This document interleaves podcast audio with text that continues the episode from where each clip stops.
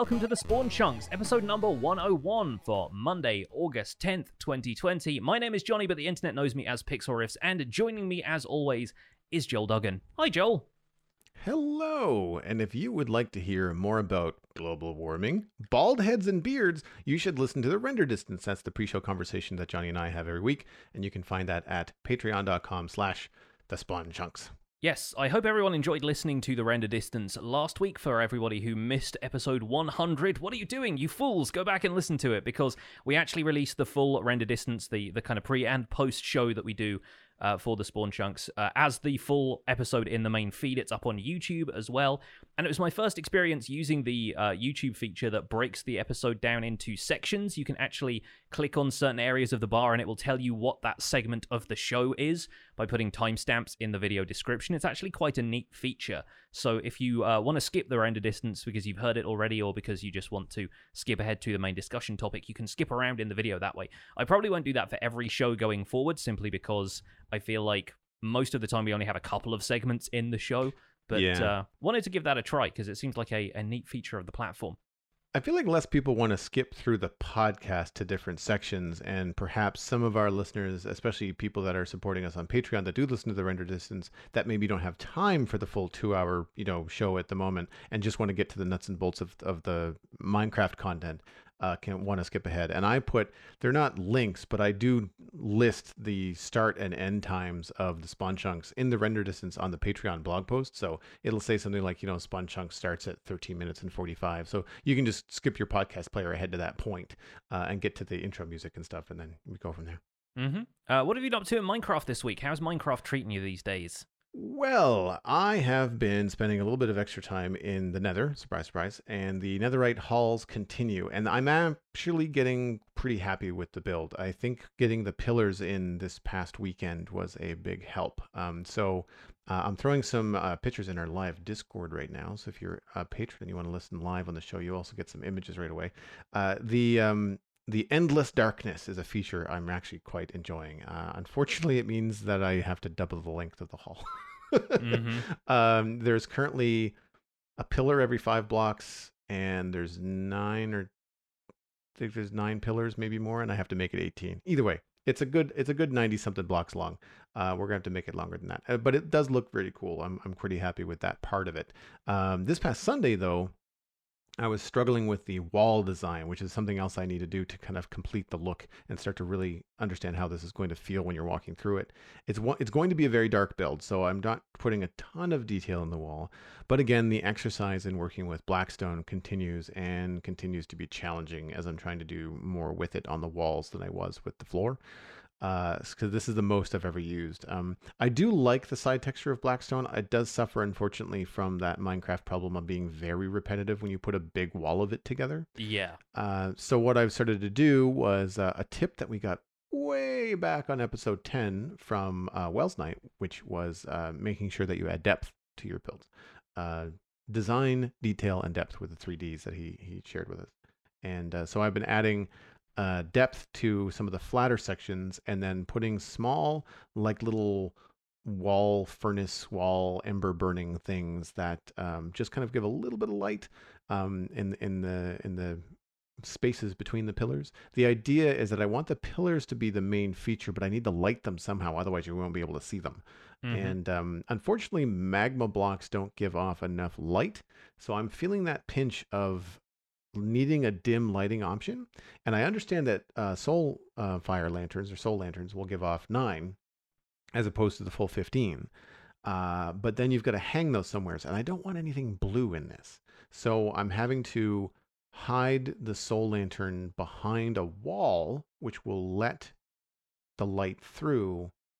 But then it's so far back that I'm not sure if I'm getting really nine. Like you're still only getting like light level five by the time it actually hits the hall. Yeah. So I'm struggling with where to put that kind of stuff because the way that they've changed uh, slabs is that all slab the bottom slabs will now block light the way that you would expect a full block to. Yes. Yeah, they do. Um, yeah. So I, the other thing that I could possibly do, which is is is um, I, I'm toying with, but I didn't have time to do it the other day, uh, which was to put lava in there instead of uh, instead of um, magma, and just have the lava be far enough back and have it be either not visible or just somewhere where it can be the, the light that actually hits the hall ends up being lower around nine or, or so. Mhm. Um, but I'll have to play with that. And I'm not sure how much of it I want to do because I think I kind of have to do the length of the hall first and then toy around with where I put lights by using things like torches really quickly just to kind of test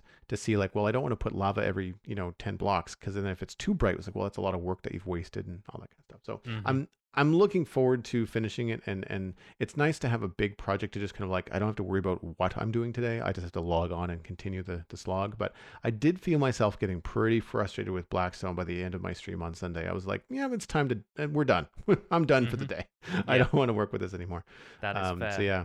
I like Yeah. uh, looking at these screenshots, which I presume you're going to add to the uh, the show notes this week. Yes. The um the noticeable flecks of lava dripping from the ceiling. Uh, so I, I, I presume most of that is just a lava lake above that, like, and presumably one block above that if you're getting any of the drip uh, particle effects. Is that something? yes. Is that something you considered doing as an effect for the build, or was that just a circumstance of where you happened to build this in the Nether? Oh no, that was that was a that was a feature. Like as soon as I realized where the center of the world was, so we built this. The vestibule for this hallway, which is a slightly larger square room, is centered around the one one coordinate, you know, x z. Yeah. Um, right underneath our nether portal, but of course, way way down. Uh, the floor of this is at 13 and a half, I think. So the ceiling is at around 20, give or take. Yeah. Um, but there is a large lava lake uh, that continues the length of most of the hall, and I think another one just on the other side of a small island uh, above it. So, um, yeah, no, I, I and I've done this before. I've gone underneath a lava lake to create a path to the um, the gold farm, and I've got drips that happen in there. No, this was 100% the the the the the intent of the build, and you can't capture them in screenshots. It's very difficult. You'd have to really record a video for a couple of seconds to realize just how many yeah. It's it's how like many it's like there are. it's like trying to take a photograph of rain, really, where you're only going to get the, the full effect. Is why uh, movie makers have to use Yeah. rain machines to get it to show up on camera half the time Yeah. as well. But There's um, a, there's a video there's a VOD on my Twitch that people can go check out if they want to see the well one the design process and all the iterations that I went through before I arrived at this and also the lots of lava dripping. Uh, the um the, the the sacrifice there is that last weekend when I was doing the ceiling I died three times. Yeah, that's the the other problem with working around that much lava, and it's yeah, I feel you because uh, I've been working on a few projects here and there in the Nether, and probably doing an equivalent amount of digging now to what you're doing, simply because the main project for me right now is the museum archive in the survival Mm. guide world, and I am basically trying to make a storage system that will contain everything. Um, so I'm digging out a large area of the the overworld, which is a little bit less perilous than the Nether, but um, basically digging out a large area underground that's housing a storage system with I think upwards of 800 item filters. I think is probably where I'm going with it because of the amount of non-stackable items there are in the game that are probably just going to end up being shuffled towards the end. But I really want this to be a system that I can just throw anything in and then the item filters will sort it all and it'll all just go around a giant ice road for five minutes before it all you know either finds a chest or ultimately ends up despawning which hopefully none of it will by the end it's it's quite the task and is also the reason why uh, with the heat and not really wanting to spend too much time on it, I've just been relaxing, uh, putting the replay mod on to record it as a time lapse and doing that in short bursts. It's a lot of redstone though, and I'm finding that obviously without I, I don't really have a very effective witch farm. I have a witch farm, but I don't really feel like AFKing at it for any great length of time. I've been trading all of my redstone from villagers for this build, and it takes a lot of trading in order to do that. It would take even longer just just you know with a decent witch farm, but uh, getting that amount of redstone is is a struggle, and even having gone mining for it a few times, I'm I'm feeling the pinch a little bit because it's comparators, it's repeaters, it's redstone dust. Also having, I guess, to craft all of the hoppers. Luckily, having a decent iron farm works for that. But that is that is my current pet project uh, for the museum, and the museum itself is going quite well. I have an idea of the floor plan. I have built uh, the central hall uh, floor and the central, like the centerpiece of this main hall, which is the Ender Dragon skeleton that I originally built on. Decidedly Vanilla Season 3. Um, it's got a fun mechanism in the um the lower jaw of the dragon, where if you fire an arrow up into a button, uh, it splashes a lingering potion in there, and you get the dragon's breath effect, which I think I, talk- I, I talked about that on a previous podcast, I think. But I I really liked that from the original design I did in Decidedly Vanilla, and I really wanted to to to use that again. And I want to put in more interactive exhibits like that, where there are just like buttons you can push, and some sort of fun effect happens.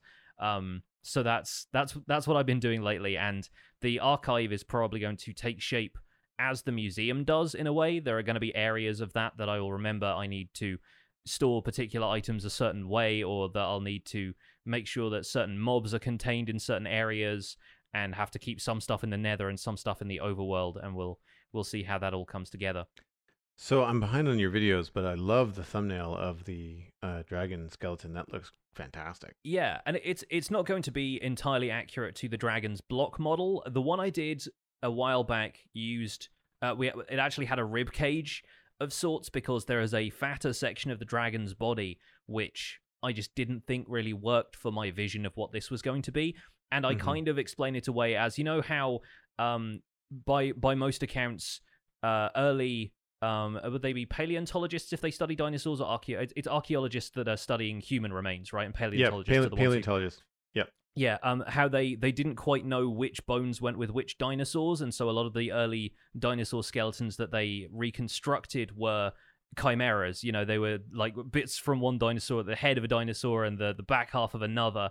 And um, you know, they ended up with stuff that wasn't necessarily true to how they would have been. I like to imagine the people curating this museum, as though it wasn't me, have done a similar thing, and they've made the Ender Dragon's head too big, the body too small. They've imagined that it has bones where it doesn't, and the tail is different, and it, it's kind of all relying on hearsay because they might not have actually seen the Ender Dragon themselves. And I, I kind of like the idea that it's not entirely accurate, that there are still some things that, because of their misinformation or something, they've gotten wrong. It's like little bits of lore creeping in here and there for that. Uh, I, I mean, and you could also like the lore could also be like, well, I mean, if they're in the overworld, then maybe it's not an Ender Dragon at all. Maybe it's the Ender Dragon's cousin. Maybe it's an Ender Drake, and they Yes, they look uh, different. You know, It could be an Ender Wyvern or something. yeah, yeah, yeah, exactly. Um, where where in your world is the museum, and how does it relate to the rest of the lore? Like, I know that you've got the ravine that's powering, that's steam powering the town and all that kind of stuff. But how is like is the museum part of that, or is it farther away? by design it had to be further away simply because I wanted to include an end portal in there because it was the only way I could showcase end portal blocks and you know not being able to move them having to spawn them in using creative which I don't really want to do the only other option was to build one over a stronghold so I found the three strongholds that were closest to my spawn point uh, so this one is about 2,000 blocks away from the spawn area, which is where I've built my main town. And yeah, it's about 2,000 blocks east of the town. It is actually very close to my drowned farm, for which I found a fairly landlocked portion of a river uh, and built the drowned farm up in the sky above that. And yeah, I, I'm a little bit worried that the the museum is going to end up being so big that it might end up incorporating the drowned farm into it at some point. But then again, that just becomes, hey, here is a, a way of showcasing spawning mechanics for that particular kind of mob. Maybe it makes sense to do that. But uh, Yeah. yeah, we'll we'll see how big the project ends up becoming. But there's enough space around it. There is a a pretty sizable plains and forested area that doesn't take too much to flatten out, which is what I'm doing for the majority of this. I'm planning on landscaping the area around it afterwards. But it's uh, it's taking shape so far. It is going to be much bigger than its current incarnation is. The footprint I've drawn out has just the basic. Here is some, you know, stone and wood and uh, you know, there's some area for trees and how stuff grows naturally versus how you can turn it into crafting ingredients and stuff like that. There's going to be all manner of stuff in there about how each of the components breaks down and is used for something else. So it's it's going to be a, a warren of different things with multiple floors and that kind of stuff eventually. But my ambitions for this are quite grand, and I am hoping that I don't end up getting burnt out on it over the next few weeks and months because I think when it's finished, it could look pretty spectacular. Nice. So let's move on to the news. Uh, we have a snapshot or two. Uh, this is all the pre releases for Java Edition 1.16.2. We had a pre 2, a pre 3, and not one, but two release candidates, uh, the last of which just came out on Twitter, uh, thanks to Sliced Lime posting about it literally 10 minutes before we started the show. Uh, so that was very good timing on Sliced's part. Um, in the pre 2 release, we had Crimson and Warped Roots no longer requiring shears when mined. Maybe a bit of feedback about that. Uh, in pre 3, it was mostly bug fixes for stability, and uh, the release candidate uh, hinted at the fact that the estimated release date would be tomorrow, which is Tuesday, August 11th, 2020. And uh, the second release candidate, I think, was just a few minor bug fixes here and there, just a couple of things that didn't quite get tweaked right from release candidate one. Uh, all of the blog posts will be linked in the show notes, so you can go and check out the change logs for those if you want to. In other snapshot news, uh, Jeb has gone back to combat test snapshots, which he's been sharing with the community on Reddit uh, on account of wanting to move the the combat stuff forward now that 116 seems more or less finalized. Uh, we have the full changelog for that, once again linked via the Reddit post in the show notes. Uh, and I'll read a few of the changes here, although um, there's quite a lot to include here, so I'll just kind of pick out a couple of highlights. But uh, it's worth reading this section at the top, which says again, there are some radical changes, which means we're still not ready to move on to phase two of the tests, which means fewer system changes and more focused on number balancing. If you have a keen eye, you will notice that we are slowly progressing more and more towards something similar to 1.8 combat. But recent Twitter comments are saying that combat version 5 was great, so he was trying to find the sweet spot. Um, so there are a few changes to the aim assist uh, that have been added in previous combat test snapshots, removing the coyote time effect, uh, about which more, I think, in a previous episode. Um, entities with bounding boxes smaller than 0.9 of a block were inflated for targeting purposes to be 0.9 of a block. So basically, the hitboxes for things like rabbits, bats, endermites, silverfish, if they weren't already just under the size of a block, think about the size of a block of soul sand or a honey block, uh, they were basically larger, so they were easier to hit, uh, making it slightly easier to bullseye those pesky bats. Uh, swords were changed to always have sweeping attacks again, and axes to have it with a sweeping enchantment. Uh, missing a hit now only puts a 4 tick delay until the next attack, regardless of the weapon. So if you hit something, the cooldown timer applies. If you whiff and you end up missing your target, you can attack them again pretty quickly, making combat a little faster. The base reach of weapons was increased to 3, which was previously 2.5, and it removed bonus reach for delayed attacks. Shields will now only protect up to 5 damage for melee attacks, but it's still 100% against projectiles, and shields recovered faster after an attack. Uh, the axe enchantment, previously named chopping, was changed to cleaving, and it was removed. Uh, and, and, sorry, other enchantments were removed from the enchantment table for axes, so they could no longer get sharpness from the enchantment table. It felt apparently a bit better fitting to have a rare cleaving enchantment than a common sharpness enchantment. A couple of notable changes to bows and projectiles. Player move, uh, player momentum, sorry, was added to thrown projectiles, but only in the direction you were aiming. And bow and arrow accuracy now slowly decreases the longer you pull the bow. And you'll actually start to see a kind of shaking animation that starts to play as though the player is having difficulty pulling the arrow back that far before you fire. And the longer you hold that, the less accurate the arrow becomes. There are changes to food and hunger, which revert the eating time to 32 ticks, which it was before. Eating was now interrupted if something hits you. Natural healing is even faster uh, for a two second period, which was three seconds. And natural healing drains food 50% slower. And by popular request, he reintroduced the rule that sprinting requires more than six points of food. Uh, a couple of other changes, including fixes to knockback and damage values on items being off by one client side. Uh, the attack indicator has been completely removed, and there are a couple of changes, nerfs to sweeping edge uh, damage to adjacent mobs.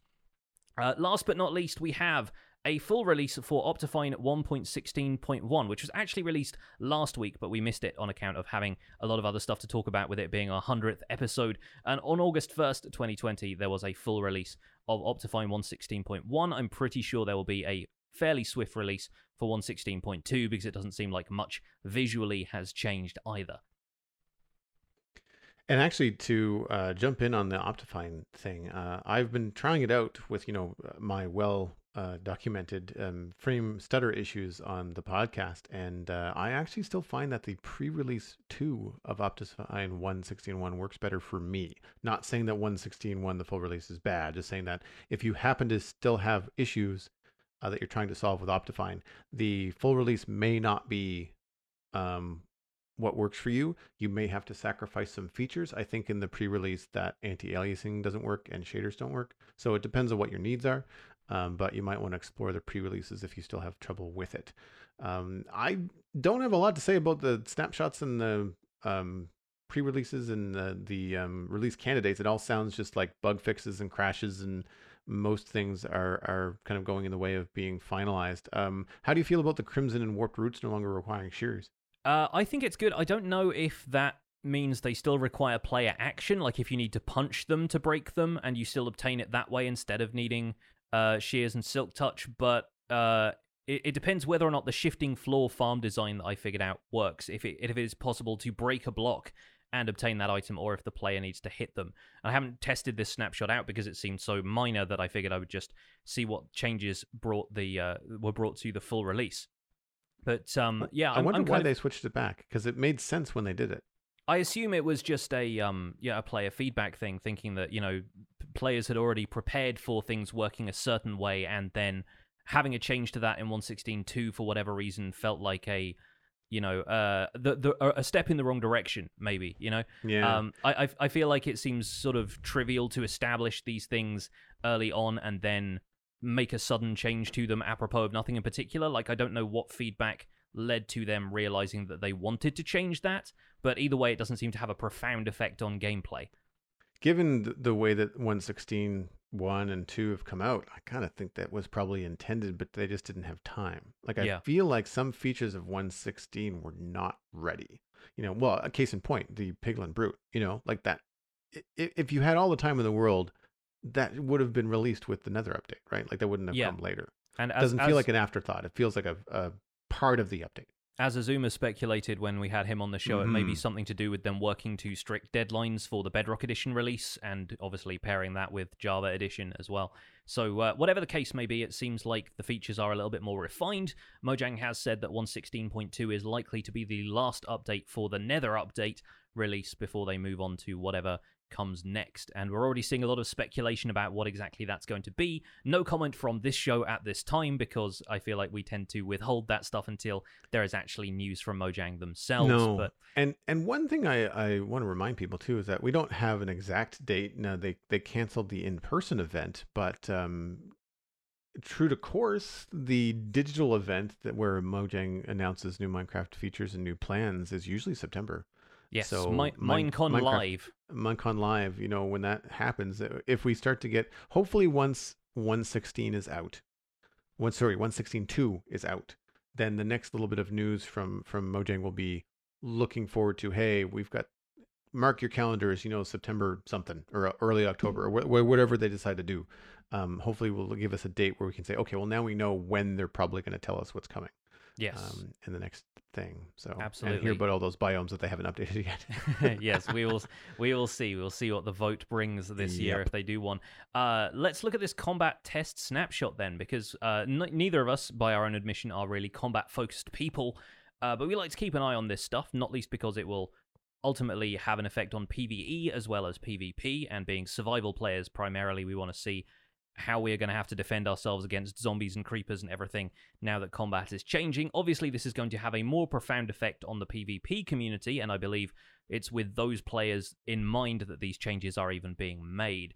Um, but I think one of the stuff, one of the things that's going to affect me the most as an advocate for shields is that shields are now blocking a fixed amount of damage instead of the entire creeper explosion. And it, did mention projectiles and melee combat. It didn't necessarily mention explosive damage, but I fully expect that explosive damage will be treated the same way as melee, and it being sort of brute force up close damage being different to being able to stop an arrow with your shield.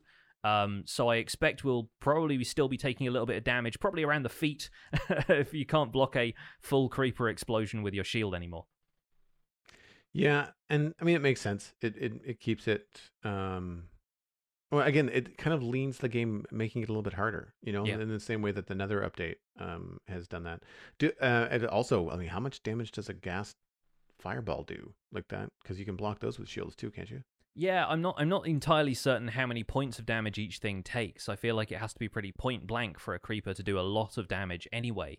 Um and ghasts, I think yeah, I, I tend to I tend to take out ghasts before I get hit by them most of the time. I tend to like I, I take a preventative action on ghasts and I usually shoot them down where whenever I see them. But I feel like yeah, you you'll probably take a little bit of damage here and there from from the occasional ghast fireball if you can't uh, rebound it in time.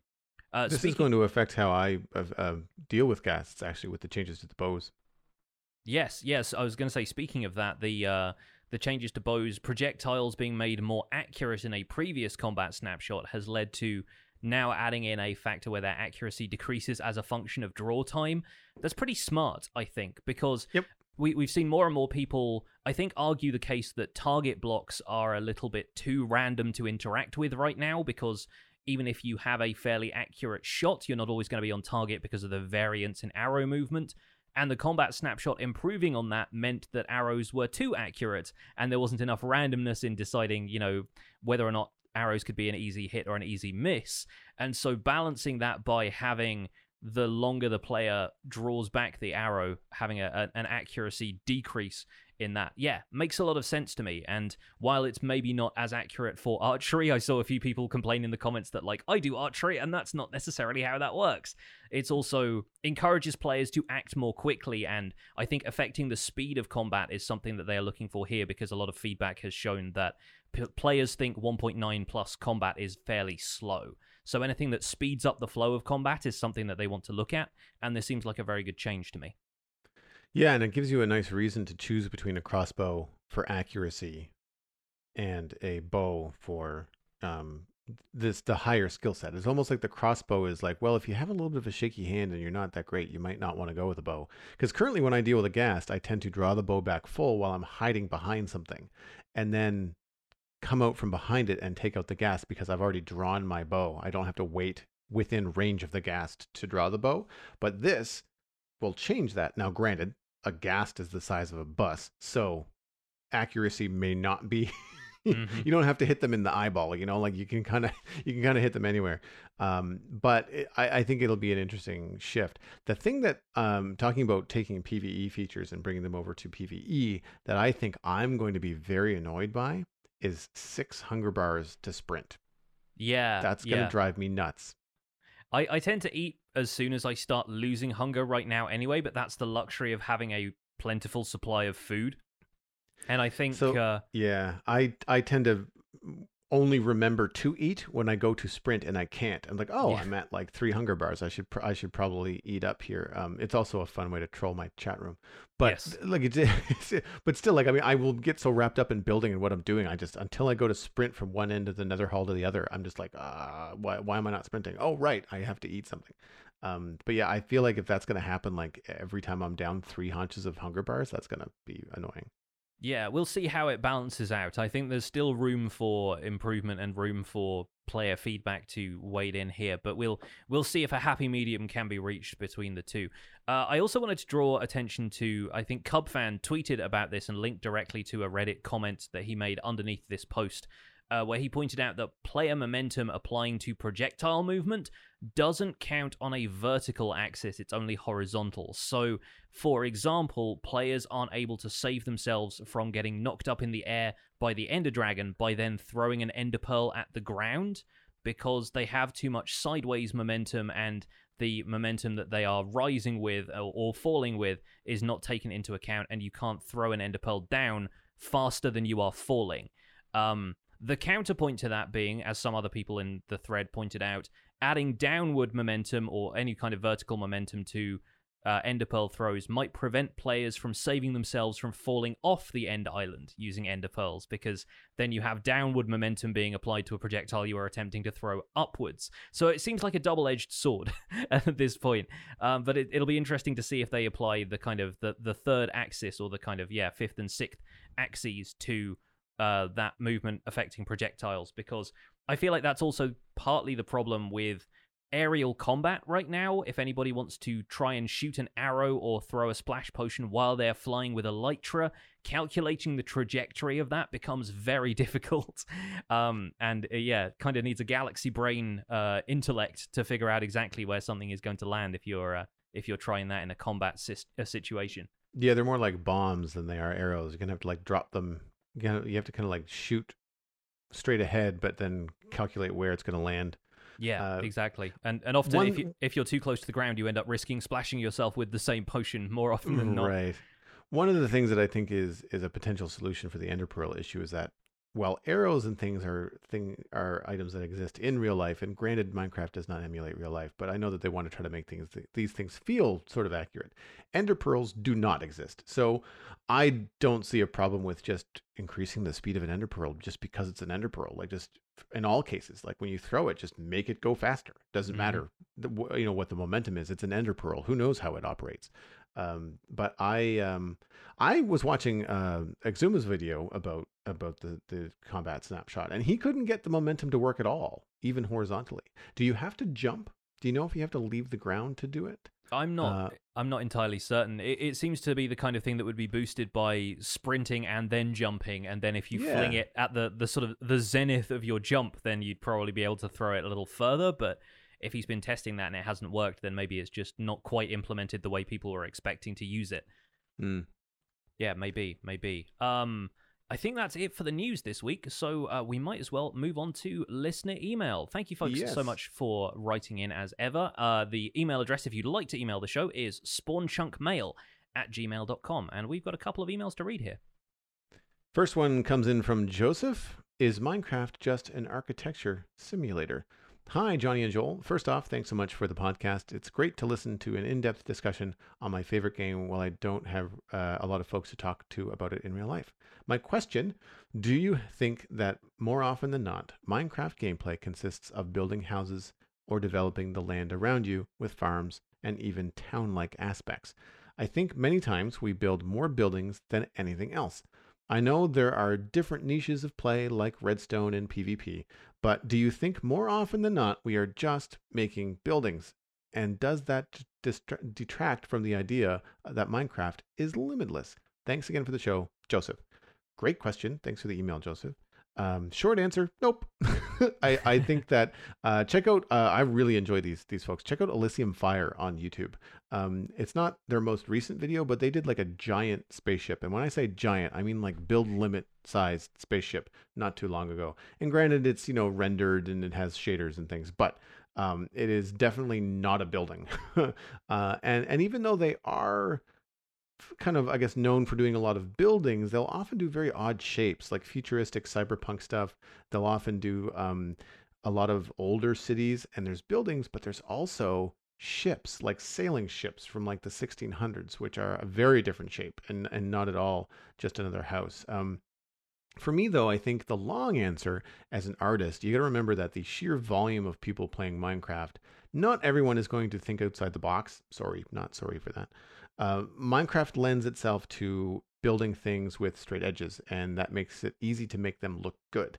Um, one of the appealing aspects of Minecraft, even for me as an artist, is that how quickly I can get something down and have it look like a house without a lot of struggle. It looks decent without a lot of work. Um, and I think that most people that play the game, being the most popular game on the planet, um, they're building in the same way because that's how they see the world.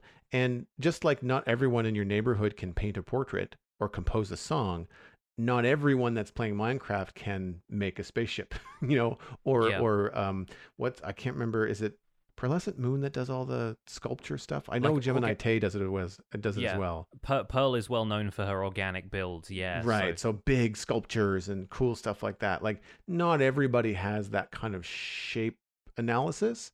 Um, I think Minecraft helps with that. It also, I think, depends on how long they've been playing with the game. And when I first started playing Minecraft, that's all I did. I built houses and squares and things. And then I decided to try Snake Mountain. And then I was like, oh, okay, now now I understand, you know, what's possible with with the game. So I, I think that's just it's it's a combination of like what's your artistic vision like what's your time in the game what's your exposure like to different different players i think is another thing too Yeah. Um, I think it, we tend to bring to survival games what we need to survive in real life. Looking at this from a more philosophical angle, we are used to living in traditional looking houses, so we build traditional looking houses. And obviously that can vary and your your mind can wander a little bit and you can build a modern house that might be nothing like the house that you live in, but it may be inspired by real life buildings. Or of course you can go off the deep end into fantasy stuff and start building whatever you want to, but seeing an area that is filled with houses kind of becomes shorthand for civilization to us. If you want to make an area look inhabited, even if there aren't any other players or villagers around or any kind of like civilization to speak of in terms of a population, you still build a town because you want the area to look like people build there. Uh, and, you know, it, it just becomes shorthand for a settlement of some kind needing to have houses. Of course, those houses can look as different or as realistic as you want to because you have such a variety of materials to build in. But I've talked about this before some of the easiest to acquire materials in Minecraft are wood and cobblestone, which lend themselves very easily to building houses. And uh, personally, I tend to build on the surface because I like to see progress and get an overview of what I've built. But people often make things like cave bases. If you want to do the survival base route, you can build something that has a really sprawling underground network of tunnels and farms and all of that kind of stuff. And that doesn't necessarily fall in line with a traditional house. Um, but I consider those as archetypal of Minecraft than the cobble and oakwood starter houses that you see because that's just one of the ways to play the game. You can hollow out a cave section, easily light it up to spawn proof it, and you're off to the races at that point. Just look at what Etho has been able to do with his main cave base on his single player Let's Play for the longest time. And I think that's, again, it, it's something that people overlook because it's not as easy to share as a building of a house on the surface is you know? Like it's it's difficult to get an overview of quite how big that base is unless there is a particularly cavernous area that you can take a screenshot through. But i do think a lot of minecraft building tends to revolve around traditional looking structures because they are the easiest thing to relate to um, it goes a little off topic, but I've been listening to an RPG podcast where they have started playing a game system called Stillfleet, and it involves future technology. This is sort of 100 million years into the future when humanity has probably evolved out of the state it currently exists in. And the game begins on a giant multiplanar space station made out of living rock.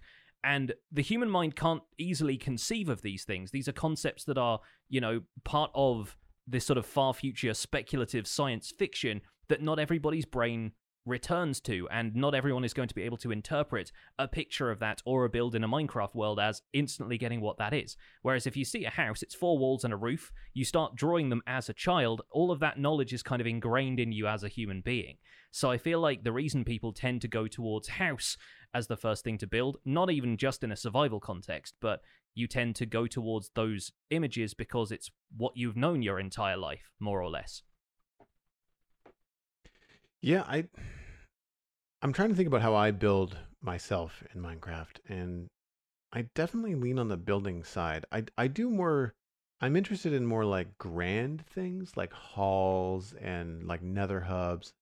Granted I am doing the modern city, but that's just all buildings. That's kind of like the appeal of doing that. It's one of those, and the appeal in Minecraft of doing the modern city is that everything's got a straight edge to, to it. Yeah.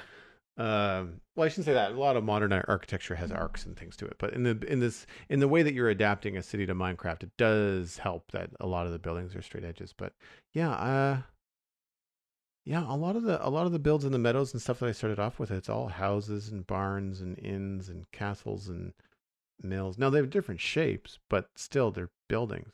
Yeah, the kind of um, medieval pastoral kind of look. And yeah. I, I think a lot of the time what you get you, you tend to get into later, thinking of your massive field of sugarcane as an example of this, yeah. is mm-hmm. aesthetic terraforming. And, you know, farm areas like that, while they may or may not be realistic to real life, are another way of expressing yourself within Minecraft that doesn't necessarily revolve around building houses. Um, mm. Same same goes for my my mountain project and and things like that. You can you can shape the landscape in a way that obviously we can in real life, but that requires more specialized tools, I guess. Yes, Whereas, yeah. you know, we've we've we've only recently begun to do sort of aesthetic gardening and stuff. Uh, I, I, guess there's there's examples of that as far as ancient history, but people were building huts and things long before that. So I, it yeah, really goes I, to I show. Think, I think too that I mean, the Minecraft environment, while there are other biomes, um, once you're in a large enough plains biome, it does start to look the same after a while. Like you know, rolling hill to rolling hill doesn't change a whole lot. Um, and I think that one of the experiences that most Minecraft players have, especially if it's not their first video game, if they're if they play other games, then then you you want that experience of that crafted environment of coming around the corner and seeing the sweeping wheat field with the um, wheat mill in the background, the windmill, you know, idea. Um, I feel like stuff like that really pushes people beyond just the building and into the landscaping. Yeah. And what what would you say? What would you say the the steps are? Like be, as you mentioned with the survival thing, is it like house, then landscape, and then house or building, multiple buildings, landscaping, and then does it go into larger structures? like is that like the natural progression of like well i've done a house i've done some landscaping i've done a village i've done a lot of landscaping and now i'm on to castle or ravine you know hall or like some other crazy thing do you I think feel- that's the progression I feel like some people just skip straight to castle, to be honest with you. Once you Mm. start gathering cobblestone, you just think, yeah, I'm going to build a giant stone thing, and that's a castle to me. But I, I think it also depends heavily on the culture in which you were raised, the kind of stuff you saw on TV, you know, that kind of, you know, did you grow up watching Braveheart, that kind of thing. But I, I think, um, yeah, I, I- don't know if some. I- I didn't touch landscaping in Minecraft when I was playing on console. I built all kinds of stuff, but I always used to just work with the terrain, except maybe flattening things out. I never created terrain until much later. So I feel like, if anything, landscaping.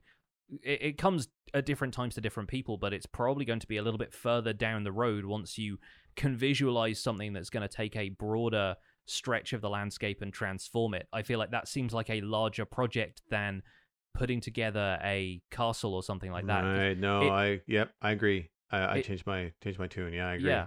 I think it, it it just becomes about what you have acquired in the process of going looking for your early game materials. You know, you once you've done enough mining for diamonds that you have a full set of diamond gear, you probably have more than enough cobblestone unless you've been putting it to use somewhere in the meantime. So I think a lot of the time people are more keen on you know you putting all of that stuff to use instead of going digging for mounds of dirt that they can then then turn into a more realistic rolling hill. But uh, and, and rolling hills have a different shape language too. It's more advanced in terms of your artistic, you know, vision. You know, Yes. castles have straight edges and towers and things like that a lot of the time. Whereas rolling hills with a voxel game, it's not easy to wrap your head around. Yeah, it's a, little bit weird how uh, how landscaping and architecture become two different prospects when you're dealing with uh, a medium so easily moldable as Minecraft. Uh, thanks for the email, Joseph. That was awesome. Uh, moving on, we have an email here from Ross, which kind of tackles the the flip side of this problem. What is un-Minecraft? It says, Hey, Joel and Jonny. Nope, that feels weird. Hey, Joel and Pix. Always in the discussion of wanted features is the conversation that X feature doesn't feel like Minecraft, or it would violate the core of Minecraft. I'm one of those players that's returned to Minecraft after a long absence, and I think 1.0 was the last time I really played. Coming back, there are so many features that I would never have imagined would be in Minecraft, but each one has done a lot to make the game feel feel more fun, less grindy, and delay the onset of burnout. It's with that I'm shocked when people write off a feature as, quote, not Minecraft. I can't think of any of the commonly suggested features that would ruin the game, even the controversial auto crafting. I believe there would be a way to implement it in a way that, again, further improves the grind but is rewarding to get. Though not a question about why auto crafting should or shouldn't be in the game, could you talk about the bigger question what is Minecraft and how could a feature ruin the game or not be Minecraft? And thank you both. Uh, P.S. Do you have any podcast recommendations? So we might be able to get into those a little bit later. But first of all, let's tackle the big question here: What is Minecraft, Joel? And uh, how could a feature not be Minecraft if it was included in the vanilla game?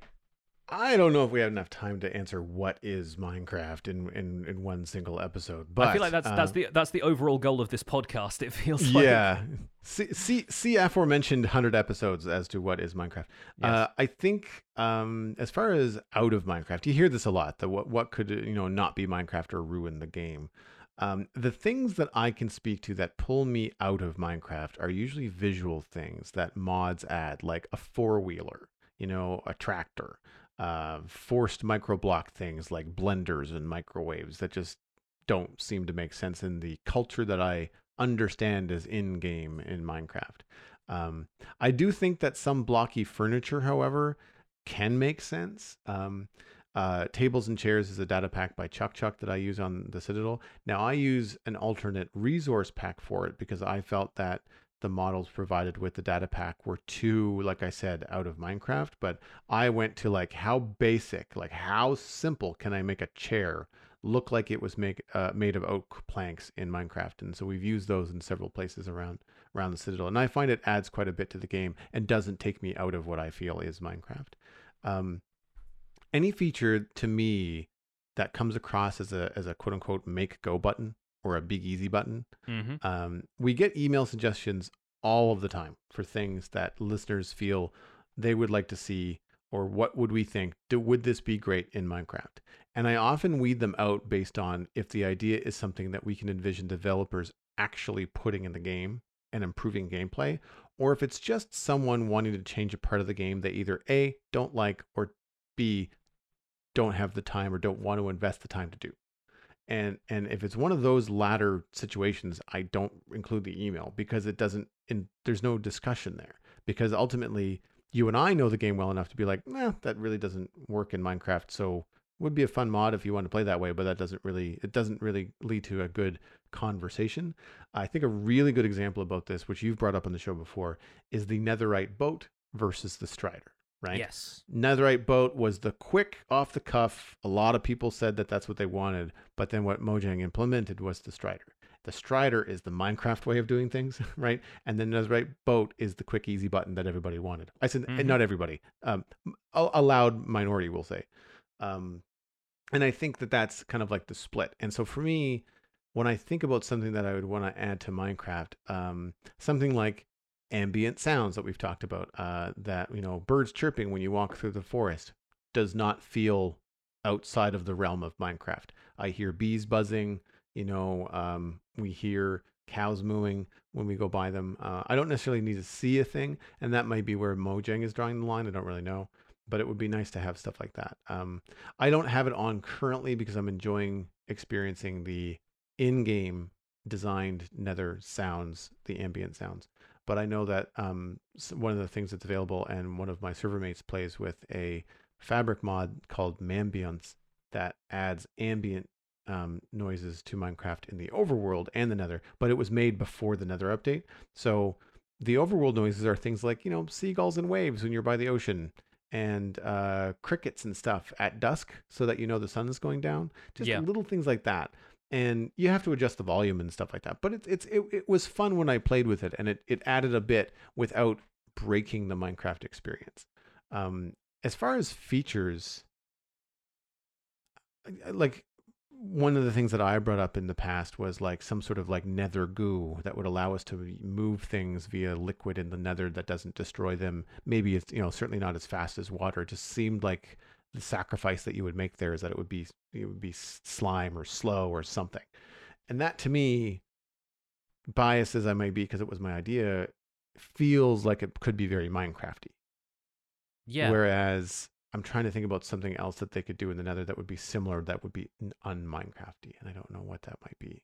Um, yeah, it's it's very difficult to think of what could not be added to Minecraft if you broaden the scope of the game a little bit because so much has been done by the modding community already. You want auto crafting, it's already been done by a modding team, I expect, like many times over at this point. You look at the uh the kind of stuff you're able to do with mods like applied energistics where you have a computer that you type stuff into and a bunch of stuff gets made in the background so that you can make more solar panels or whatever. You know there, there are there are so many different ways that that has been added into the game by a bunch of other folks. But i think there are a few core development philosophies that we know the developers have shared with the community in the past which range from things like poisonous potatoes will never have a use uh, which is always a fun one but in more serious terms uh, minecraft has a very low tech world um, a lot of the stuff that might be accomplished by machinery is instead accomplished by more magical things like you know giving the player a haste beacon and an enchanted pickaxe so that they can mine blocks faster.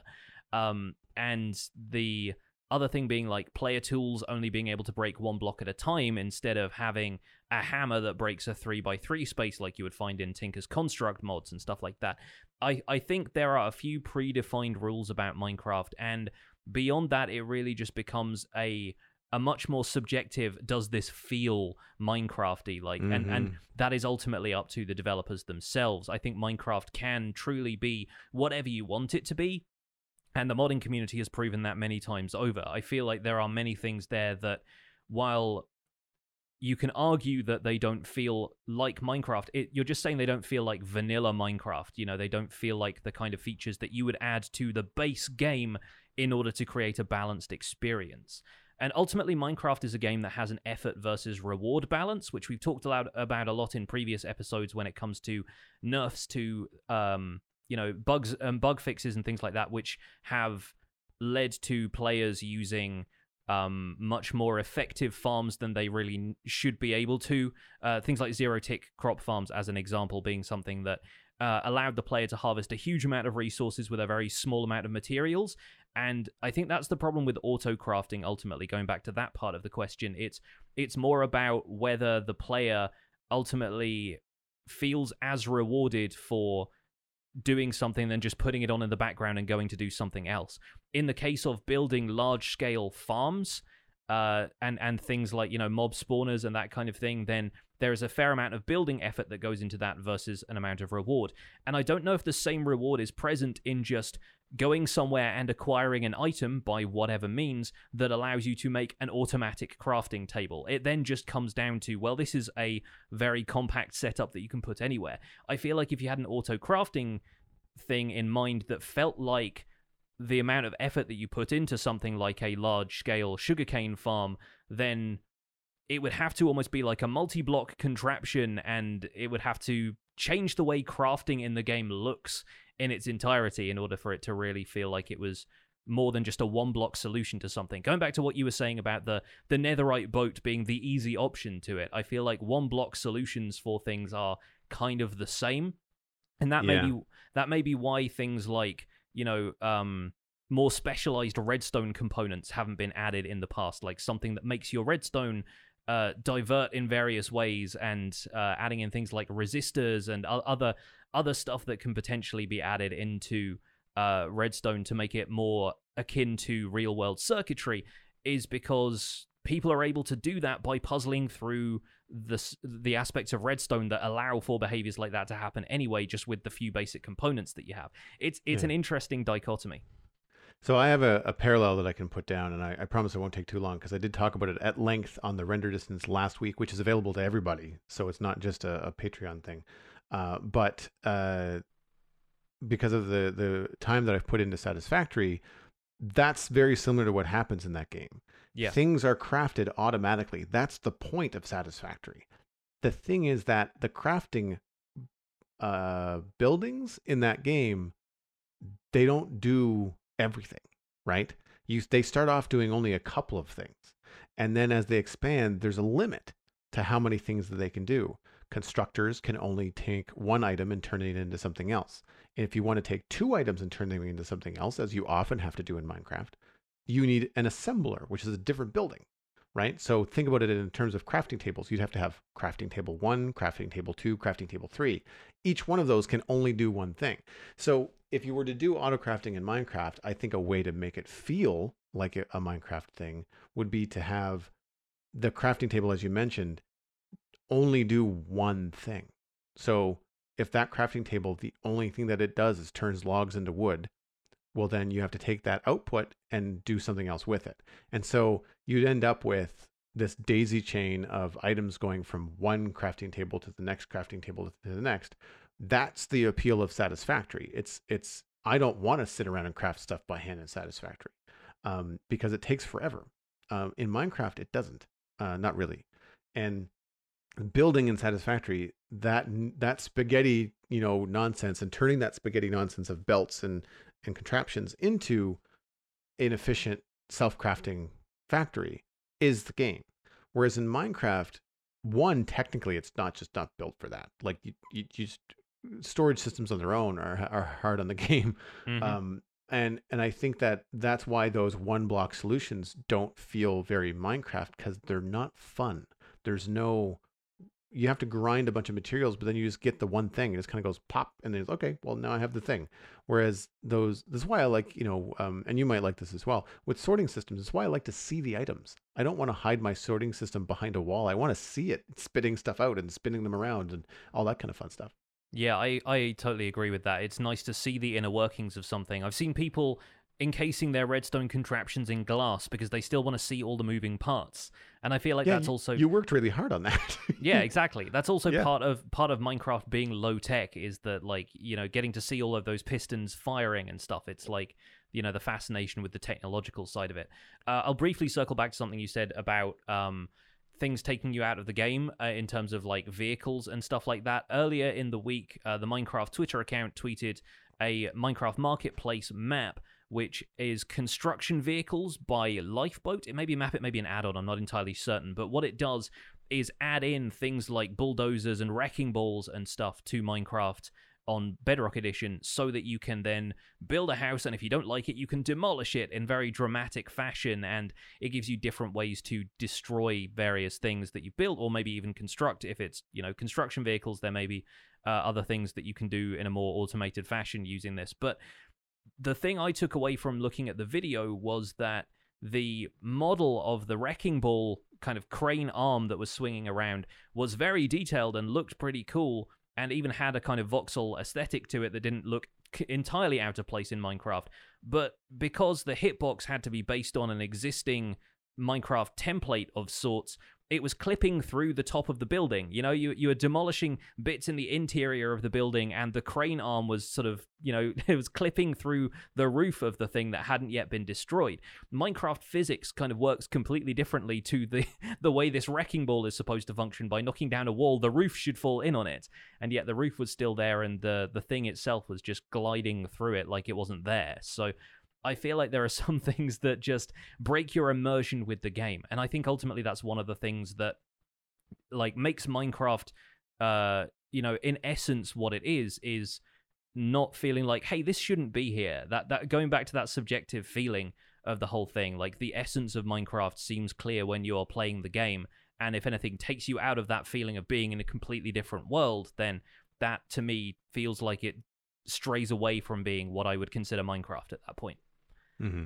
Speaking of what I consider Minecraft, this week's topic is going to be inspired in part by me trying to fill a museum with everything in Minecraft in my survival guide series, but also a Reddit post that I saw by a user named Lunar Complex who was collecting one of every item in survival Minecraft and storing it all in item frames. So it was a very visual way of looking at things. They were also spawning in all of the creative only items using commands, so they had a bunch of spawn eggs and stuff. Basically, it looked like they'd just gone through the categories of the creative mode inventory, taken a note of what everything was, and just arranged it visually so you could see it. And they were trying to get hold of absolutely everything. Um, and I wonder, like, looking at the the the display of everything there, how many of those things I just overlooked? How many of the things that I would have to remind myself were in the game in order for me to go out and get them for my museum? Uh, so I was wondering, um, in in terms of using, I, I put it as using every part of the mooshroom. Uh, what aspects of Minecraft, be they blocks, items, mechanics, and so forth, do you and I overlook in our day to day play? So the blocks were the easiest one, and I had a couple things spring to mind. But I did open up the, a creative menu and kind of go through the blocks quickly and just kind of flag the stuff that I've used or collected only because I'm a completionist and I wanted a chest full of wood, and I don't Mhm. actually build with it at all. Uh, I don't use diorite uh, very much at all. Um, polished diorite's a little bit better now, but I just don't really find a use for it very often. Mhm. Uh, birch log, so not the wood. Stripped birch wood is great, but the birch log, the black and white texture, yeah, don't tend to use that unless I'm making a tree. Uh, acacia woods, jungle woods across the board, just don't tend to use them. Uh, default yellow stained glass doesn't go with anything. yeah. Uh, red sand and sandstone. Not that I dislike it, it's just hard to come by, and I haven't had an excuse to use it. Had I done a Western theme build, I probably would have had a very different tune. yes. Um, purpur and stone, cause barf. Um, bricks. Surprisingly, I don't use bricks very often. Um, mycelia, uh, corals. I don't get the corals and use the corals very often. Honey blocks and honeycombs, like the honey block, just haven't had a chance to use it really. Um, beehives, etc. Uh, jukebox, one of the older blocks in the game. Ne- never use them. Mhm. Uh, and as of yet, not the lodestone, just because of how expensive it is. Uh, Yeah. And uh, and as per my experience at the top of the show, soon Blackstone is also going to be on this list. Fair enough. Yeah, fair enough. And I think it'll be difficult for you to overlook Blackstone considering how much you've built with it in the Nether, but still, Yeah. it will be not not at the top of your list when it comes to uh, the blocks you might want to use. I Yeah. think it it's interesting that material cost obviously factors into a few of those. Thinking specifically of the red sand and sandstone example. Yeah, and, and honey is, is actually quite an expensive one if you want to use large amounts of honey blocks. It really requires a pretty industrial bee farm for you to make more than just a couple of blocks. Um, in my case, I totally agree with uh, Purpur and the more garish designs of glazed terracotta. Um, yeah, I challenge anybody here to find a, a good use for magenta glazed terracotta in a build Yeah. uh, that isn't just pointing a direction of which way to go because it's the one with the giant arrow on it. Um, but yeah, with that said, I frequently overlook textures that, in retrospect, I feel like are really good and really fun to use. Uh, the example that immediately springs to mind are mushroom stems and the spore texture that you get underneath mushroom caps. And I think there's a barrier to practicality there because the stem blocks are so tough to get in large quantities. You just have to keep growing giant mushrooms over and over again. You churn through a lot of bone meal that way. It's like harvesting wood when the leaves are actually a bit of a pain to get rid of. Um, I think people are facing the same sort of problem with Warped and Crimson now, is that there's just so much nether wart to churn through so that you can get to those the juicy blocks at the center, as it were. Um, and the same with Shroomlights, I guess. It kind of it- it becomes a bit of a chore to get hold of that stuff. Um, but the stem blocks are really nice looking, I think. There's a very interesting texture you can use there alongside things like bone blocks and quartz and white concrete and you know and it has another there's another option there for using those in walls of houses where you want that kind of mock tudor wattle and daub kind of style white wall. There's like a little bit of coloration to it that works well and actually tiles pretty well considering it's a a stem block and a lot of the other logs have a very rounded looking texture with darker edges at the sides. Um, the spore texture on the flip side you can make it out of any of the mushroom blocks, but you have to place blocks on all of the solid faces that you want to be visible as spore blocks, and then take them away again, and then you risk breaking the spore block in the process, and then you have to go back to square one. So those can be a little bit difficult to use, and just place down a large area of them and sort of go over them once uh, seems like the most sensible way to do it. But those are, are tricky to obtain. I feel like coral is another one that I forget about and don't Yeah. tend I don't tend to think about using it much because its reliance on water is such a handicap for building with it. And there there are so few occasions on which I've thought, yeah, I'll use coral for that and, you know, try and figure out a way of installing water in that just so I can use coral. I feel like there are alternative blocks that spring to mind, which maybe goes hand in hand with Mojang's mission to encourage people to preserve coral reefs. Uh, but at the same time, I feel like is maybe something that we could use a little bit more. And I've started using dead coral in some places because I feel like that's it obviously doesn't rely on water being present and is even more versatile than using living coral is in builds. Um, Uh, I, I think with coral, one of the things you'd have to try and do is build very large. Like I'm thinking about using coral and like really bright colored pillars or something like that, where you could hide the water going down the middle, yeah, and and uh, you wouldn't be able to make it completely square because the corner blocks wouldn't get any water. But you could do like a a three by three pillar that had like chamfered corners, and that would work. But again, like you just you have to have a build that would house that. Like if you just want to use some coral here and there, it becomes very very tricky. Um, I I feel like uh, even with the data pack on the Citadel, where we can craft coral blocks by harvesting the coral, um, and so you could p- essentially create some renewable coral if you want to bone meal in in a warm ocean and, and get it that way. So it's not going to destroy the the thing. Um, but I think the the coral too is that we've lucked out and we have like a giant thousand block long you know coral reef on the Citadel, but like not everybody has that, and not all coral reefs are close. You know, Yes. you could you could have some very bad luck, and so sometimes not using coral is just like wow, it just I can't be bothered. You it's know? just an, an availability thing. Yeah, Yeah. I, I I think on the more common side of the spectrum, what I want to use more of is unglazed terracotta Uh, just for Mhm. the color options, I feel like I've come back around since wanting something as bright as the concrete color palette so badly that now I think of terracotta as actually a kind of nicer and more subtle, refreshing alternative to concrete because concrete is so bright. If you look at the difference between yellow concrete and yellow terracotta, the, the yellow has more of a, a kind of a slightly duller but more sun-baked, more naturalistic looking color to it, which makes a lot more sense to me. And outside of cyan terracotta, which is of course a really great accompaniment to the gray color palette, I don't really use terracotta all that much in terms of like the stained colors of terracotta. No, I, I agree, and I I've I've worked in on ways to get past that. Um, one of the one of the tips that I can share that I really like about terracotta is um, it, it has a subtle texture. It's not really visible all the time, but uh, certainly more texture to it than the concrete blocks, and so it'll mesh better with stone builds often because the concrete just tends to like really pop, you know. Um, whereas you want something to look a little bit more weathered, the terracotta is the way to go. But I found that because the terracotta doesn't stay true to the color in the name all the time. Like all the black terracotta, it's all brown. It's not really black. Yeah. And and it's so it's very warm because of they basically what they've done is they've taken the undertone of the terracotta, the kind of like warm The base um, terracotta that you dig up out of the mesa. sienna, yeah. And they've added the color on top of that. And so everything kind of has this underlying reddish brown to it. Yeah. Uh, so it does muddy some colors, unfortunately.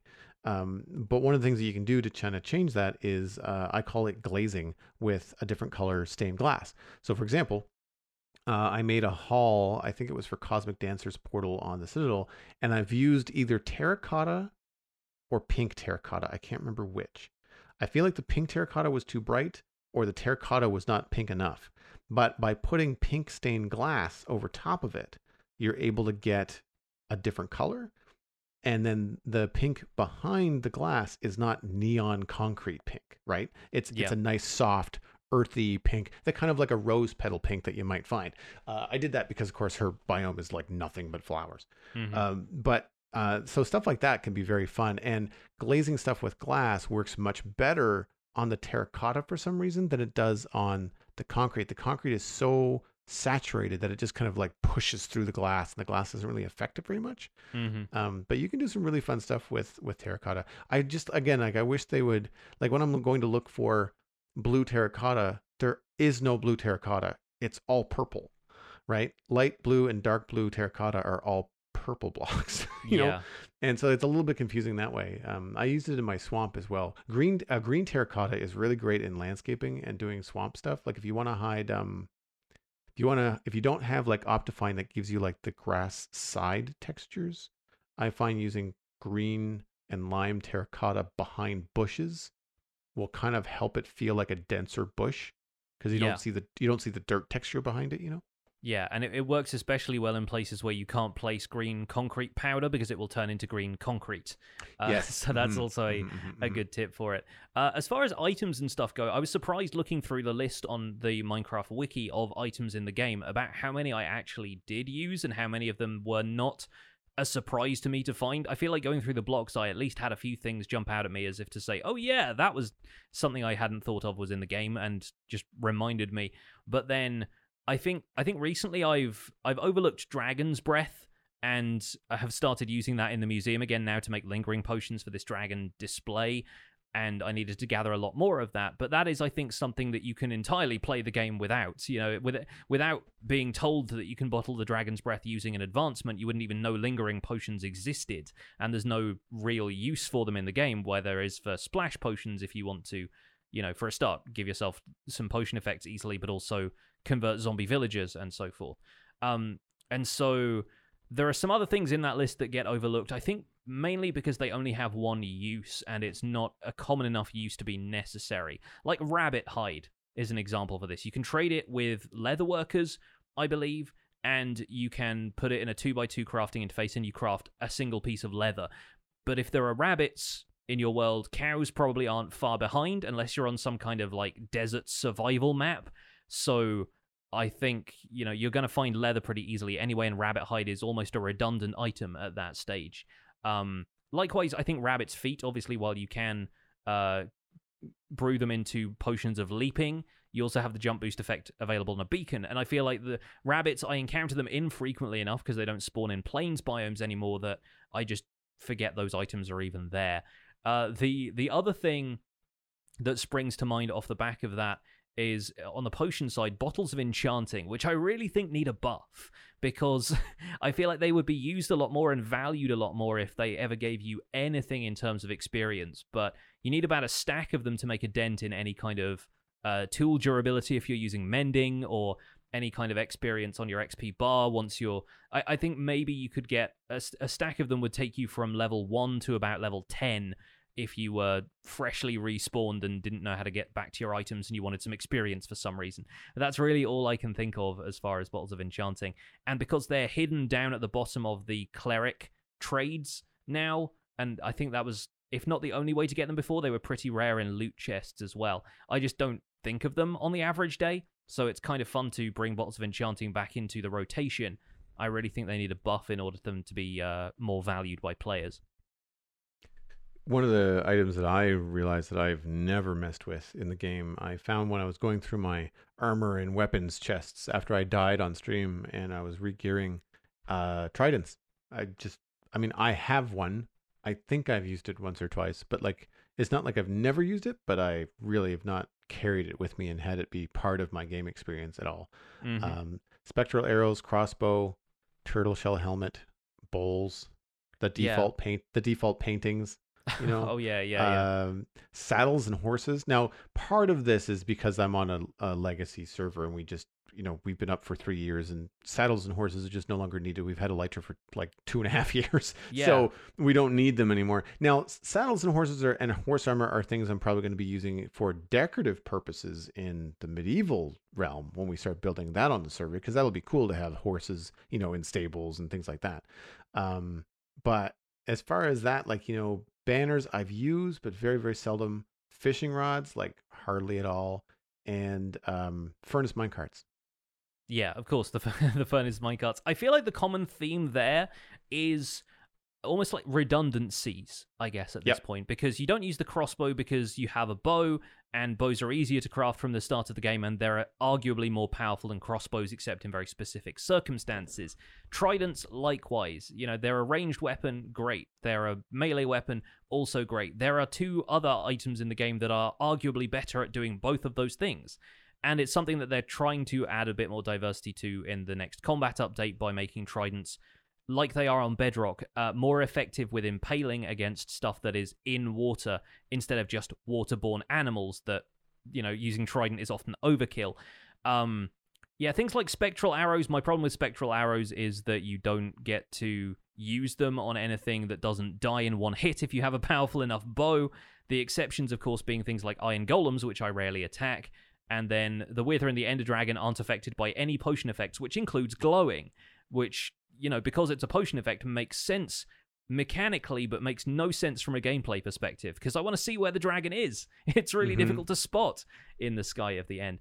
And then, yeah, just looking at some of the other stuff like saddles and horses and so forth, yeah, you don't have a need to traverse the overworld on horses typically once you get past a certain point anyway use the nether for fast travel use elytra to fly around i feel like horses at that point become something that is for people who are more into horse riding as a you know a- Yeah, as an act- in the real world. as yeah. an activity or it becomes something that is used for arbitrary things for like if you want to set up a race course or something Mini Uh, yeah. yeah that that kind of thing and I'll confess that I've I've never used horses. Like I just go from foot to minecart and boat to Elytra. I just don't bother with them.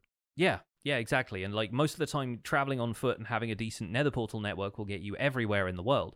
Um, and so I wonder what can be done in future to eliminate those redundancies or maybe give these items a new lease of life. I think the trident and the crossbow might see a bit of a renaissance in the combat update once it arrives. Um, I yeah, I, I I despair for the turtle shell helmet. I feel like while it, it's cool that it exists simply because turtles exist and it gives turtles a reason to exist, and the helmet itself is also a brewing ingredient. Even that leads to a potion that I feel like is used so infrequently because it gives you slowness as well as resistance, which is um, more often than not. I think it's a funny. It's, almost like a joke rather than it is a useful thing to have. It's like, of course, it makes you slow like a turtle, but also hardy like a turtle. yeah, I, I, I feel like there is, if not a missed opportunity there, then at least too much too much of a commitment to the bit. I think is is what that suffers from a little bit. Yeah. Yeah, Um, I agree. I'd like to see I if they could update mine carts. I know I've mentioned this last episode, but like if they could update mine carts, uh I think that would help with the redundancies uh, for travel. Like if you're talking about, you know, foot, horse, mine cart, boat, you know, elytra. I feel like if mine carts had a buff, there'd be an argument there. Horses still get left in the dust, I think, but but mine carts could be could have a new lease on life with an update. Yeah. Um, and going back to the uh, the Lunar Complex post that inspired this discussion to begin with, there are actually some kind of fun items hidden by co- behind commands that I'd forgotten about, and it's the kind of stuff that is only necessarily really going to come to bear in adventure maps. But uh, did you know that there are knowledge books in the game? I can't remember if this was added, yeah, before or after uh, we we started the podcast. I think they were added around the same time we started in in one thirteen because that's when recipe driven crafting became a thing. Uh, so you're obviously familiar with this, but for the folks at home who may not know, uh, knowledge books are something that you can assign certain recipes to. So if you can, if you can imagine a a uh, an adventure map in which crafting recipes are locked, there is a game rule that you can uh, activate limited crafting, so you can only obtain recipes if you have the ingredients to make something, or if you get one of these knowledge books that unlocks the ability for you to have that crafting recipe. So, for example, you might get some iron ingots and a torch, but until you find the knowledge book that is relevant to the lantern, you cannot craft a lantern. And I like stuff like that. I, I feel like it's cool that that stuff is in the game. Obviously, has no bearing on the standard default survival game because you don't tend to find those anywhere, but there is potential for those to be used in really interesting ways. I guess the other thing that is like that in a similar way is stuff like, I mean, command blocks. I guess being one of those things that you can only get through, uh, through creative and commands is something that I I sort of forget about in the game now, especially since data packs have kind of taken over from the functionality of those. And also things like the debug stick, which, you know, in, in some ways doesn't necessarily need to be available to players to begin with, but I think players have found that interesting enough to play around with for the purposes of, you know, switching around block states so that they can make texture packs more easily and that kind of stuff. Yeah, and I think that that kind of thing is is cool. Like for example, one of the um, blocks that we have the ability to craft in the Citadel is the petrified slab. Yeah. Uh, so this is a wood slab, but it's petrified in that it's got a blast resistance similar to um, and a hardness similar to cobblestone. Um, and because you cannot craft it in survival, uh, what it does is it gives you an opportunity to create a slab with a different texture in Minecraft without sacrificing another slab. So you don't have to, you know, a lot of people would say, you know, use something like Endstone that I would never build with to create this. But if you do that, then anybody that doesn't have the right texture pack sees the world and sees Endstone everywhere where they're like, why is that there? And so what we've done is that we've created a coarse dirt slab. So we've, when you craft it in the data pack, it's three coarse dirt in the same way that you would make slabs but you get the petrified slab and then the custom texture pack says oh this gets a coarse dirt texture so it means on some of our rustic paths you can have a graded hill without having it be steps. So you can have dirt go up in slab increments half block increments instead I think this discussion is one that we're probably going to have ongoing into the future as just like what have we been overlooking about Minecraft lately? And it'd be great to get some listener feedback on this of course. If you think there is something that uh, you overlook in Minecraft on the regular or if you feel like you're one of the rare people who really uses every part of the game let us know at spawnchunkmail at gmail That's going to be it for this episode of the Spawn Chunks. Thank you so much for listening. You can find out more information about the show and links to some of the stuff that we've talked about today, including all of those change logs for the pre releases and release candidates, at thespawnchunks.com. The music for the show is composed by me, and The Spawn Chunks is proud to be a listener supported podcast. If you're getting some value out of the show, why not consider putting some value back in? You can visit patreon.com slash The to join our community, where pledging at any level will get you an invite to our patrons only Discord chat and gets us closer to our next goal of having a hangout with that Discord chat every month, just shooting the breeze about what we've been doing in Minecraft lately. We are currently at 204 patrons, which is another increase from last week, and we want to welcome another content engineer. We have Dilken Seven, who has just joined us. Thank you so much for pledging your support. And special thanks go out to you and the other content engineers, Cameron Sigelski, Greener Canuck, JD Williamson, and Yitz for your support on this episode. Sharing the podcast with your friends is the easiest way to support the show. You can find us at the Spawn Chunks on Twitter and Instagram, but a personal recommendation is by far the best way to share the podcast with your friends. Poke a friend in the arm and say, hey, I like this podcast, and here is where you can find it. You can email the show at spawnchunkmail at gmail.com. Subscribe for free on iTunes, Android, Stitcher, Spotify, and YouTube. Leave us a review and a rating on the Apple Podcast app or your Spotify or favorite podcast media platform. It's a great way for strangers to discover the show. They're just looking for Minecraft and uh, the better that we are reviewed, the more chances are we file in their feeds. The RSS feed is on the thespawnchunks.com, and the patron only RSS feed is on the Patreon page, where you can listen to the render distance, the extended version of the podcast. My name is Jonny, but online I go by Pixelriffs, and you can find most of what I do at youtube.com slash pixelriffs, where I attempt to make sense of this crazy and wonderful game in a series called the Minecraft Survival Guide. I also stream three days a week on Twitch, doing behind-the-scenes work for the Survival Guide mostly, and I'm also the voice of the unofficial Hermitcraft recap, which you can find through a quick YouTube search. Aside from that, I'm at Pixelriffs on both Twitter and Instagram. Joel, where can people find you online? Everything I'm doing online is at joelduggan.com. My illustration portfolio is there. Links to podcasts I do are there. The Citadel Cafe is there, and you can go to thecitadelcafe.com to listen to that podcast about fantasy, entertainment, and sci-fi fun. You can also follow me at Joel Duggan on social media. Super easy to find. Hope you like food, because that's what Instagram is all about. And I will point you towards twitch.tv slash Joel Duggan, where I've been doing double header weekends of Minecraft and Satisfactory. I think you'll like it. Thanks for visiting the Spawn Chunks. The world outside is infinite, and that's worth preserving.